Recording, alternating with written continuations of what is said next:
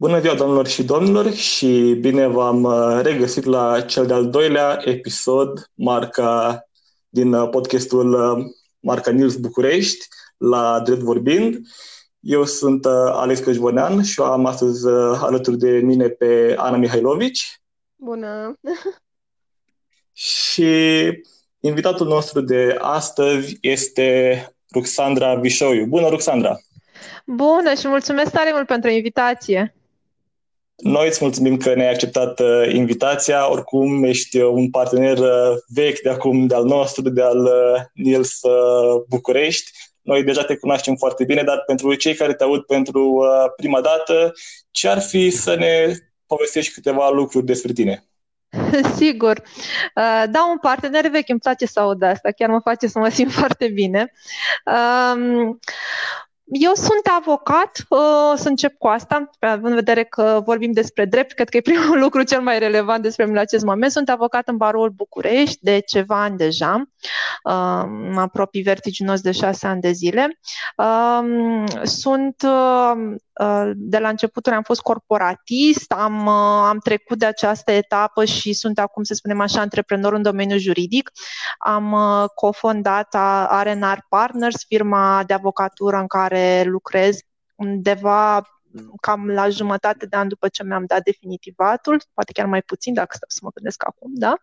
Și um, acolo, alături de colegul meu Remus și de colegii pe care am strâns de timp, suntem acum 5-6 oameni chiar cu totul, lucrăm uh, în principal drept comercial, uh, dreptul imigrării, care este o ramură un pic mai atipică de drept, nu prea învățăm despre în facultate, uh, drept civil și uh, de asemenea și drept bancar în principal.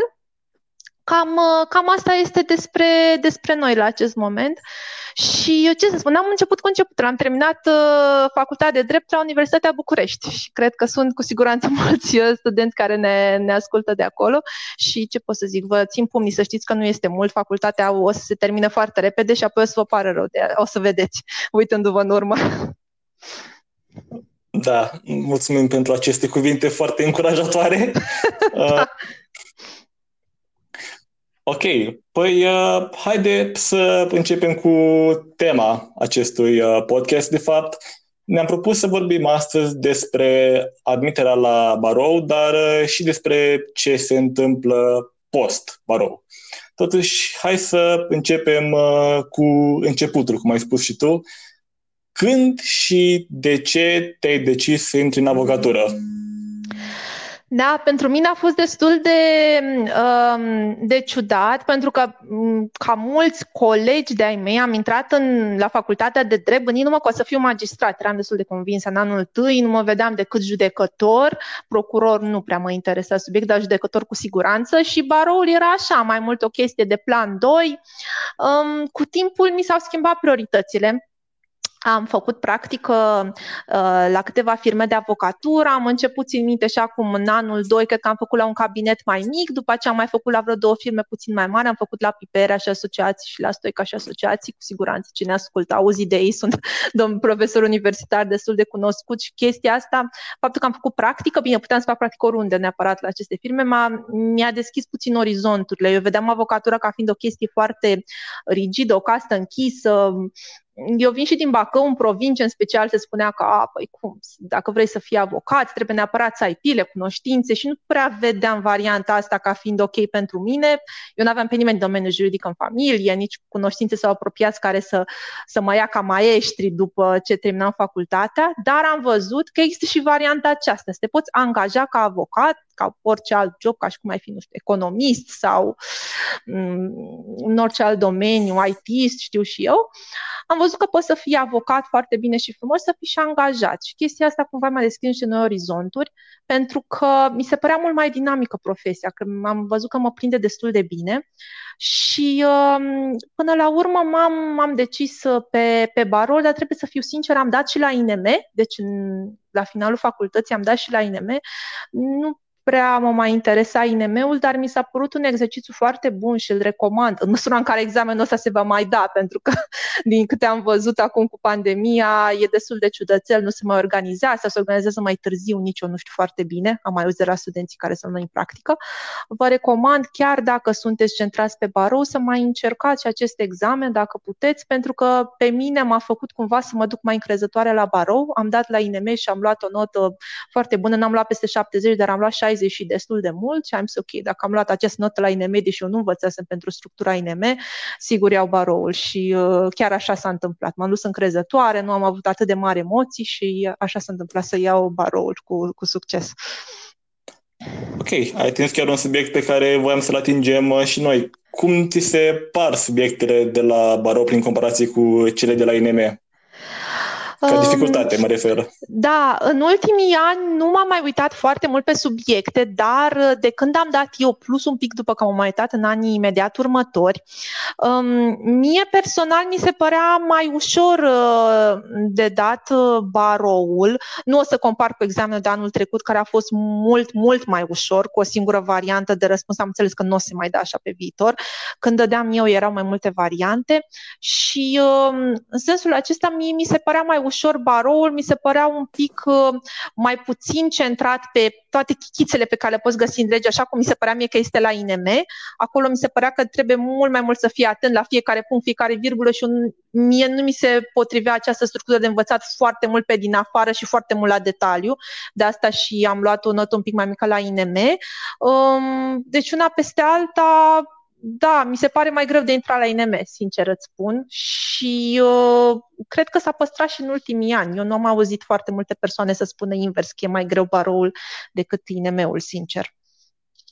Așa, și consider că această dificultate sporită a examenului de la INM joacă un rol pentru studenți atunci când își aleg uh, examenul pe care vor să-l dea? Uh, cred că joacă un rol. Ce mi-ar plăcea mie să cred este că nu neapărat dificultatea examenului te face să alegi o profesie sau alta, pentru că cred eu, e un pic o gândire greșită. Um, ar trebui să ne gândim și după asta, evident, să fim realiști, să spunem, ok, dacă nu reușesc să învăț pentru un acel, acel tip de examen, adică nu reușesc nici în timpul anului, făcând subiecte în anii trecuți, iau o notă destul de bună, e bine, trebuie să fiu realist, îmi dau seama că într-o structură de stres și uh, cu această presiune asupra mea, sigur la examen o să iau destul de bine, adică trebuie să fim și un pic uh, realiști cu noi înșine, dar uh, eu chiar aș spera ca profesia pe care o alegem să aibă mai degrabă de a face cu ce simțim noi pentru noi, că se potrivește.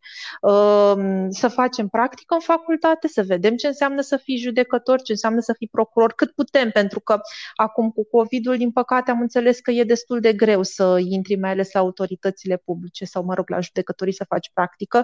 Pe vremea mea se putea, nu era o problemă. Să vedem ce înseamnă firmă de avocatură mică, mare, medie, de asta am făcut și o practică la cabinete mai mici, dar și la firme mai mici, la mai mari și în corporații. Um, și mai degrabă asta să fie important, nu cât de greu este examenul. Și totuși, până acum am vorbit numai despre două lucruri. Am vorbit despre avocatură și am vorbit despre INM. Și, în general, la facultățile de drept, cam așa se pune problema. De ce crezi că lumea merge atât de mult spre aceste uh, două direcții și nu și în alte părți, cum ar fi, spre exemplu, spre latura de practicieni în insolvență? Da, ai perfectă dreptate. Și pe mine, mă, zicem așa, frustrează puțin chestiunea asta. Um, la facultatea de drept, într-adevăr, pe lângă faptul că se pune accent pe aceste două profesii, de regulă ai acea împărțire în grupă, știi, cine vrea la INM, cine vrea la barou, cel puțin exact. în anul meu așa era. Eram așa ca două tabere cumva. Um, nu îți vorbesc nici profesorii foarte mult despre alte opțiuni. Cred că doar domnul Deaconu, mi-amintesc eu bine, prin anul întâi aveam o materie cu el despre profesiile juridice și ne-a spus, uitați, uh, am avut un, uh, un parcurs profesional un pic mai complicat, ne-a și povestit uh, la momentul respectiv ce făcuse și ne-a arătat că, ok, nu trebuie să fii doar judecător sau doar, doar avocat. Poți să fii mai multe lucruri Uh, spre exemplu, dacă stau să mă gândesc bine din generația mea uh, și din grupa mea de la facultate, uh, proporțional foarte puțin am ajuns să fim uh, judecători sau avocați, adică judecători și procurori, adică persoane care au terminat INM-ul, sau avocați, cred că undeva o cincime maxim, dacă e să, să calculez. Am foarte mulți colegi care, deși au uh, dat la barou, au intrat la barou, au fost avocați 1, 2, 3, 4 ani, uh, s-au, um, uh, s-au reorientat după ceva timp. Au devenit simpli juriști, da? deci s-au angajat efectiv cu carte de muncă în diverse firme, deci asta este o opțiune care știu că pare puțin ciudată după câte chinui să dai un examen la barou, să-l iei, să intri, să lucrezi la firma de avocatură, uh, ți se îți dai seama că nu ți se potrivește, vrei poate un, uh, un program un pic mai, mai lejer, să fii angajat uh, și de asta foarte mult se orientează în zona aceea. Practicienii insolvență m-a întrebat cei drept acolo e o profesie, aș spune, un pic mai, mai de nișă. Um, ca să fii practician în insolvență, de multe ori știu că se suplimentează, devii poate avocat și practician în insolvență, trebuie să ajungi la genul acela de spețe. Practicianii în insolvență sunt, așa cum le zice și numele, doar pe insolvență. Este destul de greu dacă nu lucrezi într-o firmă mare, uh, cum e, nu știu ce, ITR-ul, spre exemplu, sau alte firme care fac insolvență în mod constant, să obții tu clienți, deci să devii practician în insolvență și automat să obții clienți. Ca avocat e poate un pic mai simplu. Poți să ai o marjă mai mare de lucru, uh, dar să, să vină la tine firmele care sunt insolvenți este puțin mai greu. Aș mai zice de executor judecătoresc, chiar am o prietenă bună, Flora Drăgan, care este executor judecătoresc, te fac un pic de reclamă cu ocazia asta. Uh, ea este din an cu mine și chiar a spus că s-a orientat pe această profesie care este mult mai de nișă. Nu, nu i-a vorbit nimeni despre ea în facultate și s-a descurcat foarte bine și a deschis cabinetul, are clienți și merge în continuare. Deci și profesia de executor este la fel ignorată.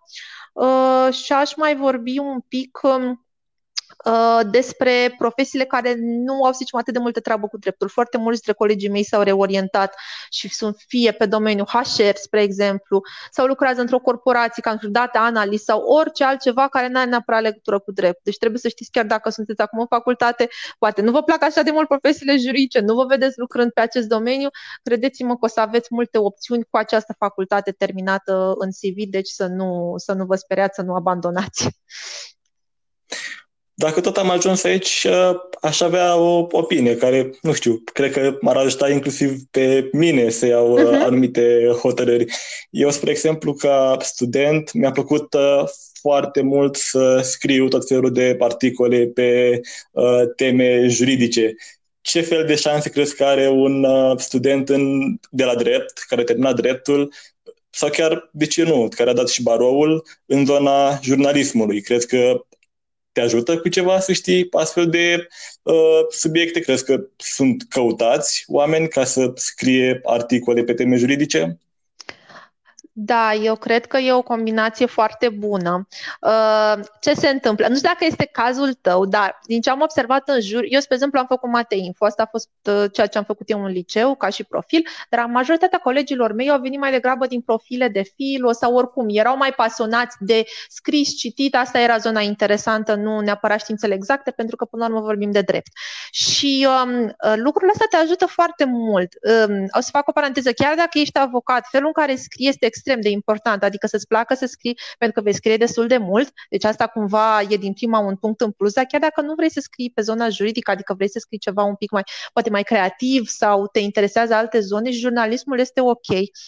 Um, ca să dau un exemplu, uh, pe zona de marketing și PR, Uh, este o opțiune foarte bună să te duci chiar și cu dreptul din punctul meu de vedere, pentru că nișa această juridică are nevoie de persoane care să facă copii, adică care să, uh, să scrie uh, pentru ei și cred că e o combinație foarte bună. Deci ceea ce spui tu ar, chiar ar fi o variantă bună, plus jurnalism pur. La fel am mai auzit de persoane care s-au orientat strict spre jurnalism um, din această zonă. Uite, spre exemplu, chiar știu o persoană pe care foarte multă lume, de care foarte multă lume cred că a auzit. Dacă știți de studenta la drept, a scris o carte, mulți dintre noi am și citit-o sau poate, nu știu dacă generația voastră atât de mult, în generația noastră, pentru că ea a fost colegă cu mine, s-a citit destul de mult cartea aceasta, Jurnalul Studente la Drept. Uh, ea s-a reorientat profesional din ce știu și face făcea ceva pe zona de marketing chiar și înainte cred că a lucrat la editura Solomon. Adică, uite, exemple foarte clare de persoane care s-au dus spre alte domenii și au făcut-o cu succes, ceea ce mi se pare foarte, foarte fain. Deci, uh, poți să dai cu scris în continuare, Alex, că faci foarte bine. Uh, ok, mersi mult pentru răspuns, o să țin uh, cont de sfaturile astea. Acum, Ana ar avea câteva întrebări pentru tine despre examenul efectiv. Ana? Da, aș vrea să o întreb pe Ruxandra cu cât timp înainte ar trebui să se pregătească studenții de examenul la barou și dacă există un mod anume de a învăța pentru acest examen sau pur și simplu te pui și înveți. Așa. Um, pentru, uh, pentru mine, uh, mie mi s-a părut foarte important, în primul rând, să-mi dau seama că fiecare dintre noi învață diferit. Nu am luat neapărat sfaturi de la cei din, din jur, dar să vă spun și experiența mea, pentru că este într-adevăr important măcar să ne inspirăm de la ceilalți. Cum știți, din facultate, fiecare învață diferit. Poate ați văzut și voi până acum că sunt persoane care spun că nu învață nimic și reușesc totuși să ia 10, alții care învață nopți și nopți și totuși nu reușesc să treacă la o materie. Uh, deci faptul că suntem diferiți se reflectă în facultate și chiar în examenul acesta, care este destul de important și pentru care trebuie cu adevărat să ne pregătim pregătim destul de bine. Uh, eu în facultate am încercat să uh, prind cât mai mult de la seminare și cursuri la care am reușit să merg, deși mai mult am pus accentul pe studiu individual. Preferam să mă duc la seminare pentru că învățam practic, puneam întrebări, la cursuri um, de multe ori profesorii spuneam cam ce găseam eu în cărți, așa că am preferat să le sar sau să mă duc la cursurile unde profesorul chiar era ok și reușeam să prind uh, de la el din sală cât, uh, cât mai multe informații și acasă să completez eu cu, cu cărțile și codurile. Um, am învățat pentru barou treptat, nu sunt genul de persoană care să poată să ia toată materia și într-o lună, două să învețe tot. Am și genul acesta de colegi, la mine n-a fost, nu s-a pus problema așa. Eu am învățat treptat și undeva de la începutul anului 4 am început să-mi organizez uh, materiile și să spun ok, am de învățat uh, la civilă, procedură civilă, la penală, procedură penală și la UEPA, mi-am alocat pentru fiecare cam nu știu, o lună, o lună și ceva, ca să trec prin toată materia. Învățam uh, câte puțin în fiecare zi sau o dată la două zile, astfel încât să-mi fac cumva norma uh, și uh, mi-am mai lăsat timp de recapitulare. Uh, înainte de examen, uh, la moment în care am trecut rapid prin toate materiile. Prin punctele care știam că mi-e mai greu cumva să le, să le învăț, lucruri mai ales pe care trebuia să le învățăm pe din afară și știam sigur că se dau pentru că m-am uitat destul de mult în subiecte în anii trecuți să văd pe ce se pune accent, asta vă sfătuiesc pe voi, uitați-vă ce s-a dat în anii trecuți, e foarte important. Um, iar ca și metodă de învățat propriu-zisă. Uh, am, uh, am fost genul de persoană care uh, a învățat mult din coduri în anul 4, nu m-am mai uitat pe doctrină aproape deloc. Uh, am avut o tentativă să mă uit pe doctrină undeva, cred că la cod, da, pe, la civil, cred că am, am încercat să mă uit pe doctrină, dar mi-am dat seama că este atât de multă materie la civil, cum știți, se fac da. foarte mulți ani la civil, se învață o grămadă, încât nu ai cum. Adică numai dacă ai învăța, ai sta nopțile, nu mai dormi, nu știu cum ai putea să treci în anul 4, doar prin civil, adică nu mai vorbim de penal, procedură penală și așa mai departe. Um, așa că m-a, m-a ajutat faptul că aveam cât de cât o bază din facultate. Uh, dacă nu aș fi avut o bază din facultate, nu știu dacă reușeam în anul 4 să recuperez tot. Vă zic sincer, cine ne ascultă și acum student, concentrați-vă și învățați acum că ce puneți acum ca și bază e chiar foarte important pentru viitor. O să vi se pare că pierdeți toată informația după examen, că ați uitat tot, nu este așa, credeți-mă, chestiile alea se mhm. reactivează și mai ales când aveți pe, pe fond de stres nevoie de ele, o să vedeți că unele lucruri chiar așa apar de nicăieri e foarte interesant cum funcționează creierul nostru. Uh, și în anul 4 am învățat din coduri. Am luat codurile frumos, cum am zis, le-am împărțit pe uh, luni, săptămâni, astfel încât să trec prin toată materia treptat pe parcursul anului, pentru că în anul 4 mai ai și examene, mai ai tot felul, mai ai, nu știu, noi aveam de învățat pentru licențe, trebuia să facem și licențe scrisă pe vremea noastră, apropo, acum am înțeles că s-a scos. Și uh, am învățat treptat, dar mi-am lăsat pe vară timp de recapitulare, recapitulare însemnând că fără stres, pentru că știam că am trecut deja prin materie cât de cât, iau punctele esențiale și um, îmi verific uh, tot ce am învățat uh, uitându-mă la subiecte în anii trecuți, dar am făcut și grile pe parcursul anului. Ăsta, din nou, un lucru important. Um, una peste alta, uh, trebuie să vă dați seama din facultate uh, unul la mână, cum învățați, deci ce e bine pentru voi, dacă sunteți gen de persoană care trebuie să știți multă doctrină ca să rețineți, e bine, asta probabil va trebui să faceți și în anul 4, dar luați-vă timp necesar pentru asta, că altfel nu o să aveți timp. Adică ori o să faceți prost la examene, ori nu o să învățați pentru barou, cum zice englezul, something's got to give, undeva trebuie să pice ceva și e păcat să, să ajungeți în varianta asta. Uh, deci, unul la mână, să vă dați seama bine cum învățați și doi la mână, uh, să încercați să vă împărțiți materia, pentru că altfel o să intrați în panică. Am avut colegi care au zis, a, păi eu EPA, o citesc un pic înainte de mm, examen, ce e mare lucru. E bine, dacă stai să calculezi WEPA, adică un rând din WEPA face cât 100 din civil, pentru că uh, punctele pe WEPA sunt egale cu cele din civil, procedură civilă și penal și procedură penală. Și dacă înveți bine WEPA, deja ai un, uh, un start foarte bun. Asta cumva ca și, ca și da. paranteză. Astea sunt sfaturile mele principale pentru te-am, voi. Uh, te-am întrebat pentru că eu trecând și anul 2 de facultate, mi-ar fi uh-huh. și mhm. mie de folos să știu informațiile astea și celor care ne mai ascultă. Dar vreau să te mai întreb ceva foarte important. Cum Te rog. ar contribui profesorii la formarea studenților și la pregătirea lor și dacă mai se întâmplă chestia asta în ziua de azi sau pur și simplu mergem la facultate și ei ne predau și pentru că am auzit foarte multe lucruri. Eu sunt uh-huh. studentă la Titulescu, dar uh, știu ce se întâmplă și la universitate și la alte universități unde este ciclu de licență în drept. Uh-huh. Și cât de important crezi că e implicarea profesorilor în actul ăsta de pregătire? Da, mă bucur că ai spus de Titulescu. Ce am observat și asta uh, știu în principal de la studenți care vin la noi, sunt în practică și vin la noi și ne povestesc cum este în facultate, mi se pare că treptat universitățile private încep să fie mai pragmatice decât Universitatea da. București, da. să fie mai concentrate pe grilă, pe sinteză, pe când la noi se învață foarte, foarte mult și n știți cum e. La baro, practic, contează esența, finalmente, adică să știi lucrurile principale, nu neapărat cele 100 de teorii pe un singur articol de lege care nu te ajută până la urmă atât de da. mult. Uh, închid paranteza. Uh, profesorii, pe mine m-au ajutat mult, în sensul în care mi-au dat oarecare inspirație uh, să învăț și să merg pe calea aceasta juridică. Uh, în primul rând ca oameni, pentru că am putut prin intermediul profesorilor mei să văd cum arată în carne și oase și cum funcționează și cum vorbește un judecător, un avocat, un notar, da? Deci toate profesiile acestea le-am avut în fața mea, uh, exemplificate prin niște oameni foarte faini. Chestia asta cumva m-a ajutat în primul rând. Pe partea de învățat, propriu-zis, ca materie, um, m-au ajutat unii dintre ei, nu pot să spun că, că nu m-au ajutat. Um, cum ziceam, în special seminarele. La cursuri cred că cam unul din cinci cursuri pot să zic că m-a ajutat mai mult decât ce citeam eu în carte la mine acasă. Chestia asta cumva cu cursurile nu m-a prins extrem de tare. Am avut puțin profesori care m-au prins. Dau un exemplu, domnul Boroi în anul întâi, deci mergeam la civil la el de plăcere, era o da, nebunie. Foarte, da, da, e foarte interesant personaj. Da, da, da. Uite, deci e chiar e un curs, un curs frumos. Dar era un curs la care vorbeai într-o oră cât puteai să ai timp să discutai câteva idei tot depindea de tine să înveți acasă toată materia. Deci, cumva, strict pentru barou, nu cred că profesorul în sine poate să-ți să-ți introducă foarte multă informație în cap, ci mai degrabă să fie acolo.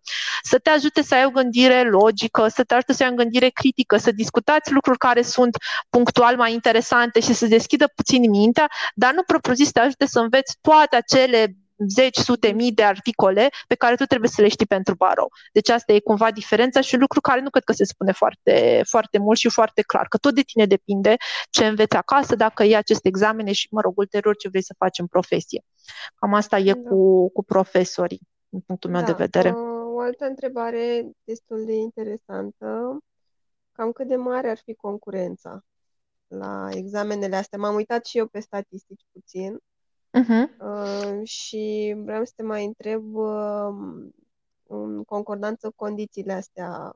Uh, de exemplu, dacă sunt foarte mulți candidați la barou sau și la INM la fel de mulți sau uh-huh. cum, uh, cum ar putea să fie? Sunt mai mulți la barou, sunt mai mulți la INM? De ce crezi așa? Ha, da, uh, Sincer, nu m-am uitat e plin. La Barou e, e plin. plin.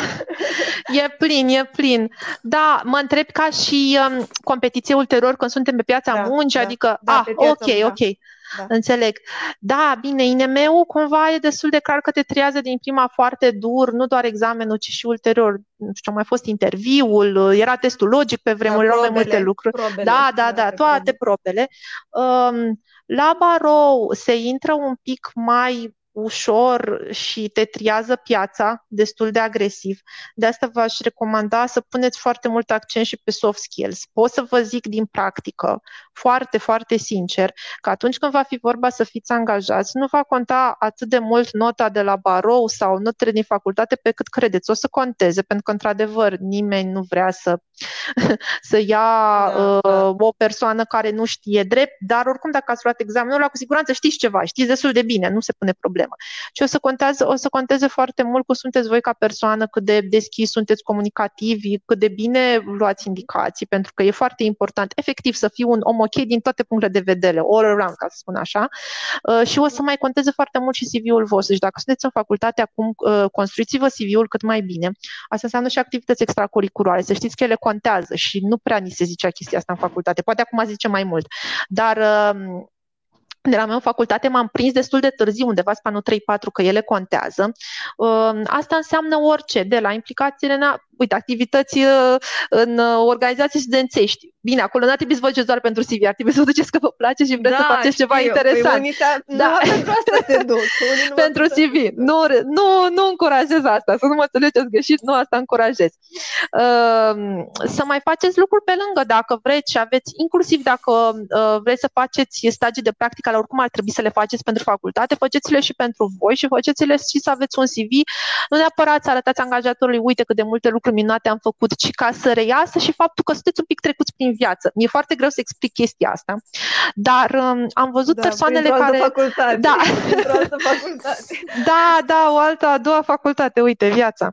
Um, se cam văd de la o poștă persoanele care au fost concentrate strict pe învățat, strict pe citit, pe știut la virgulă, articole de lege, care evident persoanele astea o să ia examenul. Și care nu înțeleg. Da, practic, și care nu înțeleg. Da. Da, da. E, e important și credeți-mă că nu, nu știu, nu poți să supraviețuiești mult timp în viața reală dacă ești genul acela de persoană care este concentrat doar pe chitițe, doar pe genul acesta de oameni. Cred că așa mai mult locul, dacă mă întreb pe mine, de la INM decât în avocatură. Uh, pentru că în avocatură e mult mai dinamic, mult mai, e pur și simplu ceva diferit. Ca judecător, cred că mai reușești să mai, sca- mai, mai scapă și persoane de genul acesta, foarte tipicare, care poate nu au făcut foarte multe lucruri în facultate, nu sunt atât de trecute prin viață, deși e păcat ca judecător ar trebui să fii, să înțelegi viața destul de bine. Uh, dar uh, mai faceți și lucruri pe lângă facultate, chiar vă recomand. Uite, inclusiv sporturi, nu știu, cum, cum a spus Alex, să scrieți undeva articole dacă vă place. Da. Faceți ce vă place pentru că o să vă ajute inclusiv pe zona de stres. E foarte important să nu rămâneți blocați în ideea asta de facultate pentru că nu, nu o să funcționeze. O să dați în burnout și nu, nu e bine, credeți-mă. Alex, eu mi-am terminat prima parte a întrebărilor. Ok. Uh, mai ești acolo? Da, sunt aici, sunt aici. Am ascultat cu foarte mare atenție. Uh, legat de ce spuneai uh, mai uh, devreme despre cât de important este să facem și alte lucruri în afară de facultate, totuși, în același timp, ne-ai spus că a trebuit să ne bucurăm de anii ăștia da. pentru că ulterior va deveni și mai greu și vom avea și mai puțin timp. Cum e posibil să avem și mai puțin timp decât avem acum? Uh, da, pare ciudat. E nu? posibil, crede-mă. E da. posibil. Uh, da, Mm. E, e interesant, nu pot să vorbesc la modul general, pot să spun doar pentru mine cum a fost. În facultate aveam mai mult timp. Mi se pare că nu îl organizam destul de bine. Adică dacă aveam ceva de învățat, știam că mă pot lungi, pot să mai învăț și mâine dacă vreau. Și mi se părea că eram un pic mai mult pe ideea asta de procrastinare puțin. Până la urmă, cu toți am trecut prin astea. Nu cred că este persoană care să spună, da, m-am pus acum să învăț și niciodată nu am amânat, niciodată nu am lungit-o un pic mai mult, n-am stat o oră în loc stau 10 minute să citesc uh, câteva rânduri, cred că cu toți am fost acolo. Ei bine, când ești în viața reală, să spunem așa, tu trebuie să faci lucrurile mult mai, ai deadline-uri mult mai scurte. Uh, spre exemplu, când ești avocat, știi că ai speța respectivă, trebuie să o termini până la momentul X sau ai un apel de depus și dacă îl depui mai târziu de data Y, nu poți să-l mai depui, adică pur și simplu ba, i-ai pierdut dreptul clientului la apel. Nu este varianta asta. Um, și uh, cumva chestia asta te ține mult mai mult în priză. Uh, cu timpul liber, pot să spun că eu acum, uh, ca și uh, să spun așa, antreprenor în domeniul juridic, pentru că am cabinetul meu, pot să-mi organizez timpul pe care l-am un pic mai bine, pentru că simt cât de prețios este. În facultate, cum spuneam, mă mai lungeam cu învățatul, mă uitam mai mult timp pe pereți, poate mă mai uitam la un film și mi se părea că am puțin timp per total. Ei bine, acum, pentru că știu că dacă nu mi-organizez timpul foarte, foarte bine, nu am deloc timp, uh, mi se pare că sunt mai eficientă. Dar e un skill care se învață, vă zic sincer. O să vedeți voi. Uh, știu ce zici, uite, astăzi, spre exemplu, învățând pentru o mărire, ca să fiu sigur că nu îmi pierd uh, timpul uh, învățând, am ajuns efectiv să-mi pun cronometru, să văd câte minute fac citind, câte minute fac repetând și să ah. îmi, uh, și să-mi verific uh, timpul de învățat punând aceste minute cap la cap, în loc să mă uit uh, la ceas, pentru că până ai pe ceas și cât ai învățat efectiv. Deci uh, încerc și eu să aprofundez acest uh, skill uh, despre care vorbești, dar uh, mă bucur că totuși, chiar și așa, chiar și cu foarte multă organizare, totuși uh, există viață dincolo de avocatură. Da, un lucru clar. foarte bun. Uh, și aș vrea să te mai întreb uh, un lucru. Uh, între un uh, cabinet individual și o casă mare de avocatură, care ți se par că sunt uh, cele mai mari diferențe? Ai experiență cu ambele medii? Din câte înțeleg, uh, Arenar uh-huh. este cabinetul tău. Da? Dar da, bănuiesc da, că ai avut uh, este. și practică la alte case mai mari de avocatură și ai văzut, ai putut să vezi care e diferența. Da, eu când am început în avocatură, m-am angajat la Popoveșnițu Stoica și Asociații, care printre cele mai mari sunt cam erau când eram eu cam peste 100 de persoane, 100 de avocați acolo, foarte mare. Uh, și uh, da, uh, acum sunt pe cabinetul meu. Uh, bine, e puțin diferit pentru că noi acum practic lucrăm, suntem mai mulți colegi, avocați și finalmente noi suntem acum ce aș numi o mică firmă de avocatură, nu știu cum să mă calific. Dar uh, ca să-ți răspund la întrebare, dacă ești într-un pur cabinet de avocatură, am avut și colegi care au făcut chestia asta în stagiatură sau chiar ulterior, au lucrat ei și cum cu un avocat. Uh, trebuie să vă așteptați că o să faceți probabil cam de toate dacă acel avocat nu este foarte nișat și puțin în România sunt nișați. O să vedeți nișări mai mult în străinătate, să facă, de exemplu, mai dreptul muncii sau numai drept uh, civil sau numai drept comercial. Um, la noi în România, de regulă, dacă ești avocat individual, faci mai multe. Trebuie să vă pregătiți că o să faceți probabil și instanță și consultanță, o să faceți tot felul de chestii care poate nu o să vă placă toate, pe când în uh, firmele mari de avocatură o să fiți probabil într-un departament care va fi foarte clar și bine definit. Spre exemplu, ești în departamentul de concurență. Tu știi că o să faci doar concurență, nu o să vezi ce înseamnă și, uh, nu știu, litigiile de muncă sau ce înseamnă registrul comerțului, consultanță pe business. Uh, chestiunea asta este și bună și rea, e bună pentru că devii foarte bun pe domeniul tău. Deci dacă aveți un domeniu facultat care vă pasionează, puteți urmări să vedeți ce caz de avocatură au departament pe acel domeniu și poate chiar să aplicați uh, centrat. Asta mi se pare o variantă foarte bună și chiar vă, vă recomand. Când veți aplica uh, ca, pentru un job, uitați-vă eventual care uh, dintre avocații de pe site sunt pe departamentul respectiv și căutați, le găsiți cu siguranță adresa de e-mail și aplicați chiar la ei. O să le placă cu siguranță și să spuneți că este pasiunea voastră. Cu asta închid paranteza, un tips așa din, uh, din viața reală care unor funcționează, dar în firmele de avocatură, dacă nu vă place domeniul acela și vă treziți, cum am zis, nu știu, pe dreptul concurenței și vouă nu vă place concurența, vă dați seama că nu vă place absolut deloc, o să vă fie puțin cam greu. Va trebui să vă reorientați și în cadrul aceleiași firme cam greu se fac switch-uri din departamente. Deci asta cumva aș zice că sunt principalele avantaje versus dezavantaje. Nu o să mai vorbesc de zona care știu că vă interesează cu siguranță că terminați facultatea, de onorari. Nu o să vorbesc de asta, o zic de ce, pentru că, deși poate să pare în exterior că într-o firmă mare de avocatură o să faceți mai mulți bani decât într-un cabinet mic, știu cazuri concrete unde uh, veniturile ajung tot pe acolo, adică nu există o regulă, că în toate corporațiile se câștigă foarte mult și cabinetele mai mici mai puțin. Uh, o să vedeți că nu este neapărat așa, dar cu titlu general, uh, dacă aveți nevoie de stabilitate financiară când terminați facultatea mai mult, uh, sunt într-adevăr un pic mai multe șanse ca la firmele mari sau medii să o găsiți. Pentru că și pentru mine, ca proaspăt student adică terminasem facultatea și nu voiam să mai întrețin ai mei, e și ăsta un aspect și nu cred că ar trebui să-l ignorăm cu totul. Ok, ok. Uh, aș avea niște întrebări, nu numai uh, prin, prin prisma acestei comparații între case de avocatură mai mari versus cabinet individual, ci în general, în avocatură, vreau să vorbim puțin uh, despre avantaje și dezavantaje. Și aș avea mai întâi o întrebare specifică. Este adevărat că în calitate de avocat pledant, în special, ești plimbat în toate părțile și trebuie să mergi, să fii peste tot? Este un dezavantaj real? Um, da, interesant. Um, ca și avocat pledant, E din nou destul de diferit dacă ești într-o firmă mică sau un cabinet mic și o firmă mare. Uh, este diferit pentru că ai tipuri diferite de spețe, dar vai fi destul de mult pe drumuri.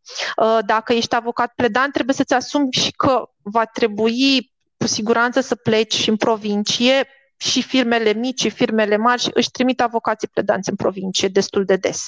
Um, sunt litigi prin toată țara și uh, majoritatea colegilor mei care au făcut doar litigi de-a lungul timpului au trebuit să, mulți dintre ei um, și conduc destul de mult cu mașina personală, deci este și un aspect, dar vă place să conduceți și vreți să vedeți orașele din România, puteți să mergeți pe zona de litigi și uh, o să aveți mai multe șanse să o faceți.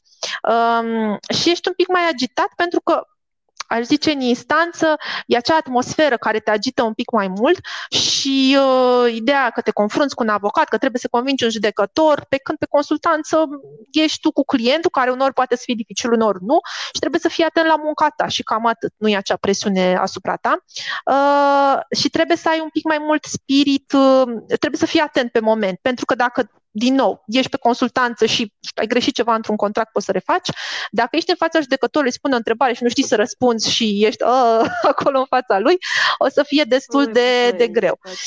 Da, nu, nu ai ce să Alexandra, faci. o secundă. Îmi pare rău că te întrerup, dar mi-a venit o întrebare foarte bună, are legătură chiar cu episodul nostru anterior din podcast, când am vorbit uh, despre oratorie câtă importanță are pentru un avocat să știe efectiv să țină un discurs foarte convingător, foarte impunător și cum contează asta prin raportare la argumentele legale, ca să zic așa, efectiv la invocarea articolelor. Și e posibil ca un avocat care are un discurs foarte bun să câștige Uh, și să aibă prioritate în fața unui avocat care, chiar dacă nu are un discurs foarte bun, are niște argumente legale mai bune? Mm, da, asta este vechea dilemă, dacă într-adevăr știi, contează ce, ce spui sau contează ce scrii și uh, pot să vă spun că e important să știți să vorbiți în public, să spunem așa, să nu aveți emoții. Um, contează pentru voi să transmiteți încredere și contează și ceea ce spuneți, în mod evident. Ceea ce spuneți nu trebuie să vă faceți foarte mari, uh, să zicem așa, probleme, pentru că aveți foile în față. Nu, nu este ca la procesele simulate, unde ne pregătim de acasă pledoaria, o spunem acolo pe din afară.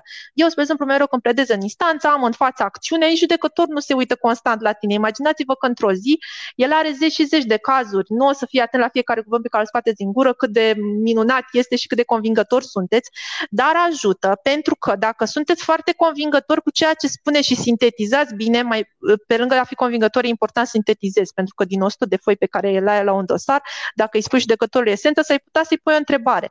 Pentru că judecătorii, dacă nu primesc o esență în momentul în care îți prezinți argumentul oral, s-ar putea să o scape la judecată. Ni s-a mai întâmplat chestiunea asta Um, nu neapărat nouă personal, cât și altor colegi, care spuneau că judecătorul nu a înțeles dosarul. Deci asta vă spun așa, din nou, un tips din practică, să știți că judecătorii nu sunt perfecți, nu, nu înțeleg dosarul, punct. Um, și dacă reușești să sintetizezi motivul pentru care trebuie să-ți dea ție dreptate și să-l spui oral, s-ar putea să înțeleagă mai bine. Că e mai simplu să înțelegem ce ni se spune oral decât ce reiese din sute și sute de hârtii de la dosar. Deci, din punctul de vedere, e important să fim oratori buni, dar uh, să nu vă speriați dacă sunteți mai timizi sau dacă vreți să faceți litigii și totuși vi se pare că nu vorbiți extraordinar în public, pentru că nu contează să fim ca în filme, să fim pompoși, să, să avem cuvinte mari, să fim agresivi, poate, nici măcar asta nu e important, ci mai important mai degrabă să fim logici în argumentare și, cum v-am zis, să sintetizați bine. Că dacă spuneți ceva cu foarte mare încredere și pare frumos din afară, dar nu are substanță, am vorbit din păcate degeaba. Ok. Acum, Ana ar mai avea niște curiozități mai uh, despre care vrea să te întrebe. Da, sigur. sigur. Mai avem timp. Ok. Păi uh, vreau să te întreb legat de activitatea din perioada asta, pandemia. Cum își mhm. desfășoară uh-huh. avocații activitatea în perioada asta și dacă crezi că, spre exemplu, ar trebui să existe o platformă a lor online pentru că, na, sunt grupuri de Facebook, sunt, dar, nu știu, o platformă specială, cum e, spre exemplu, site-ul UNBR. Da, bine, acolo nu poți să vorbești cu ceilalți avocați, dar zic o platformă mai mare a avocaților și dacă ar fi mai utilă pentru toată lumea. Da, uh, S-au făcut niște încercări. Uite, spre exemplu, avem prietenii noștri de la Avoteca care au încercat să facă o platformă și au încercat, nu doar, au făcut o platformă care uh, unește avocatul cu clientul. Ai mai mulți avocați în care poți să alegi și să vorbești cu ea, ceea este, spre exemplu, este unul dintre, dintre exemple. O platformă, dacă vă gândiți la modul să vorbim și noi între noi ca și avocați, exact, uh, exact. a, o comunitate cumva. Da, cred că grupurile de Facebook iau loc cu acest acestei nu știu, chestiuni care, într-adevăr, ar fi drăguț să existe, uh, dar um, mi se pare că social media mai mult ne face să vorbim mai ușor între noi. Cred că ar fi mai greu să punem pe toată lumea să-și facă conturi pe încă un site și să fie mereu constant acolo, ori așa pe Facebook suntem cam cu toții, oricând, uite și noi ne-am auzit pe Messenger. Mm-hmm. Cred că mai degrabă aceea e direcția, uh, să monopolizeze tot ce înseamnă o posibilă platformă să fie monopolizată de Facebook, să fie transformată în grupuri. Cred că a fost cumva suficient. Um, în pandemie a fost destul de ciudat ca avocat, mai ales că am avut, uh, poate ați auzit, am avut uh, înainte de pandemie, am avut greva magistraților care, da. mă rog, pe noi nu ne-a lovit așa de tare, că noi lucrăm și consultanță și litigi, dar există colegi avocați care au dus-o foarte rău. Gândiți-vă ce înseamnă timp de jumătate de an tu să nu mai ai activitate. Oricât ți de avocatură, că wow, câștigi o grămadă de bani, este fabulos, nu e pentru toată lumea așa și este dificil ca timp de foarte multe luni să nu, să nu ai efectiv de muncă, pentru că nu se judecă nimic. Este și clientul frustrat, nu înțelege cum de dosarul pe care l-a dat mm-hmm. la mhm. tine acum jumătate de an nu s-a terminat până acum, nu că nu s-a terminat, nu are primul termen, dat, adică chiar am avut cazuri cu oameni care chiar trebuie să-i îmbunăm bine de tot, pentru că nu înțelegeau cum se poate așa ceva uh, și uh, pe partea asta cu lipsa veniturilor, pentru că dacă nu ești angajat undeva anume, s-ar putea să ai venituri variabile și dacă sunteți în ideea să vă deschideți cabinetul vostru, trebuie să vă gândiți și la chestiunea asta, e destul de importantă. Iar în rest, cu pandemia, pentru mine a fost uh, cumva mai drăguț pentru că lucrăm foarte mult cu străini, am apucat să menționez chestia asta. Străinii sunt mult mai deschiși la ideea de întâlniri online, da? deci am făcut foarte multe coluri, chiar ieri cred că am avut două, una după alta, uh, coluri online și în loc să vină persoana fizic la tine să ne respirăm cu toți aici virus și bacteriile, toate da. cele, da, să, să, ne vedem, uh, să ne vedem în online, pentru că nu se pierde din informație, dar din păcate la clienții din România uneori e încă greu. Am avut o doamnă la un moment dat chiar avea, era imunocompromis, avea niște probleme și am explicat că nu trebuie să vină fizic la birou. Explic tot ce dorește într-un call, la telefon sau ne vedem cu video, toată lumea are WhatsApp, măcar oricât de uh, puțin text ar fi și a zis că nu, că ea vrea să se vadă cu mine, că e mai bine așa, că ea oricum poate să vină și poartă mască. Deci persoanele își riscă viața în contextul acesta și e, e păcat. Eu încă sper că o să mai schimbe unele lucruri de timpul anilor. Da. Tu ți-ai dorit vreodată să devii formator la INPPA? Da, mi se pare o chestie drăguță. Chiar um, mă uitasem la începutul anului, uh, era un call de acesta deschis pentru formator la NPPA. Pentru prima oară mi-a venit atunci ideea și um, uh, cred că da, pe termen lung, momentan încă mai cred că mai am de crescut la zona de învățat și de business ca să dezvolt uh, firma, dar când s-ar mai liniști la un moment dat lucrurile, mi s-ar părea interesant să dai înapoi.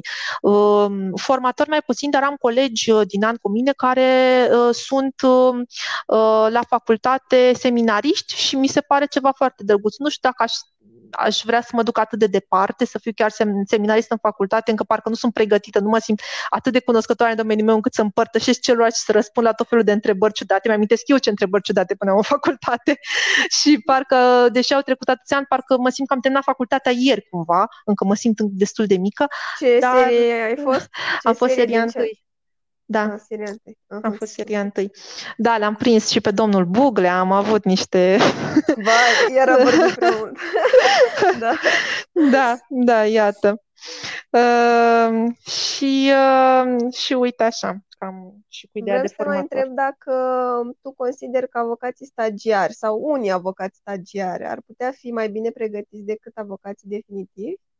Ai întâlnit vreodată, nu știu, sau poate uh, avut da, se poate. Um, faptul că ai um, mai mulți ani în spate nu înseamnă neapărat că știi mai multe lucruri. Um, chestiunea este că odată cu timpul devenim și mai comozi și putem să ne plafonăm. Mi se poate întâmpla oricui.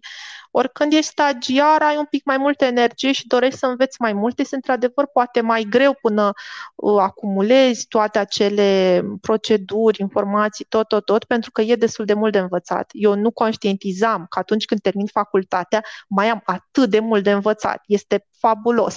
Nu vreau să vă descurajez, dar să știți, după învățatul din facultate urmează un alt fel de învățat, învățat mai practic, da. da, dar tot urmează învățat, să nu, să nu vă gândiți că scăpați de asta. Um, și cred că avocat stagiar ai un pic mai multă energie, poate mai mult chef de muncă și asta contează foarte mult, pe când avocații care au mai multă experiență, mai mulți ani în spate, am mai văzut cazuri în care deja unii nici nu prea mai au chef de avocatură, se gândesc și la alte lucruri pe care ar putea să le facă. Deci nu, uh, nu aș face așa o delimitare că stagiarii știu mai puține și avocații de, mai, cu experiență mai multe, pentru că nu, în practică nu e neapărat chiar așa. Da, păi cam uh, astea au fost întrebările noastre. Alex, tu mai ai vreo întrebare uh, de pus sau ceva? Da, dacă are Ruxandra un ultim uh, cuvânt de spus pentru cei care ne ascultă și care și-ar dori să ia examenul de admitere la barou? Uh, da, um, cel mai important, uh, cum ziceam, este primul și în primul rând să vă dați seama cine sunteți voi, asta sună foarte poetic, dar are și o latură pragmatică, uh, cine sunteți în sensul în care, ce profesie vi s-ar uh, potrivi, să vă dați seama cunoscându-vă pe voi dacă vi s-ar potrivi avocatura, pentru că asta e mai important decât toți banii pe care vă gândiți că o să-i faceți sau toate spețele interesante sau toate pledoariile pe care credeți că le veți avea. E foarte important să vă dați seama dacă vi s-ar potrivi și uh, să vă dați seama ce stil de învățat vi se potrivește, pentru că pot și eu să vă povestesc, pot și alți colegi care au luat barou să o povestească, dacă voi nu vă dați seama cum reușiți voi să învățați astfel încât să vă fie bine, să nu o dați în burnout să, și să reușiți să luați examenul acela, asta cred că este cel mai și cel mai, uh, mai important.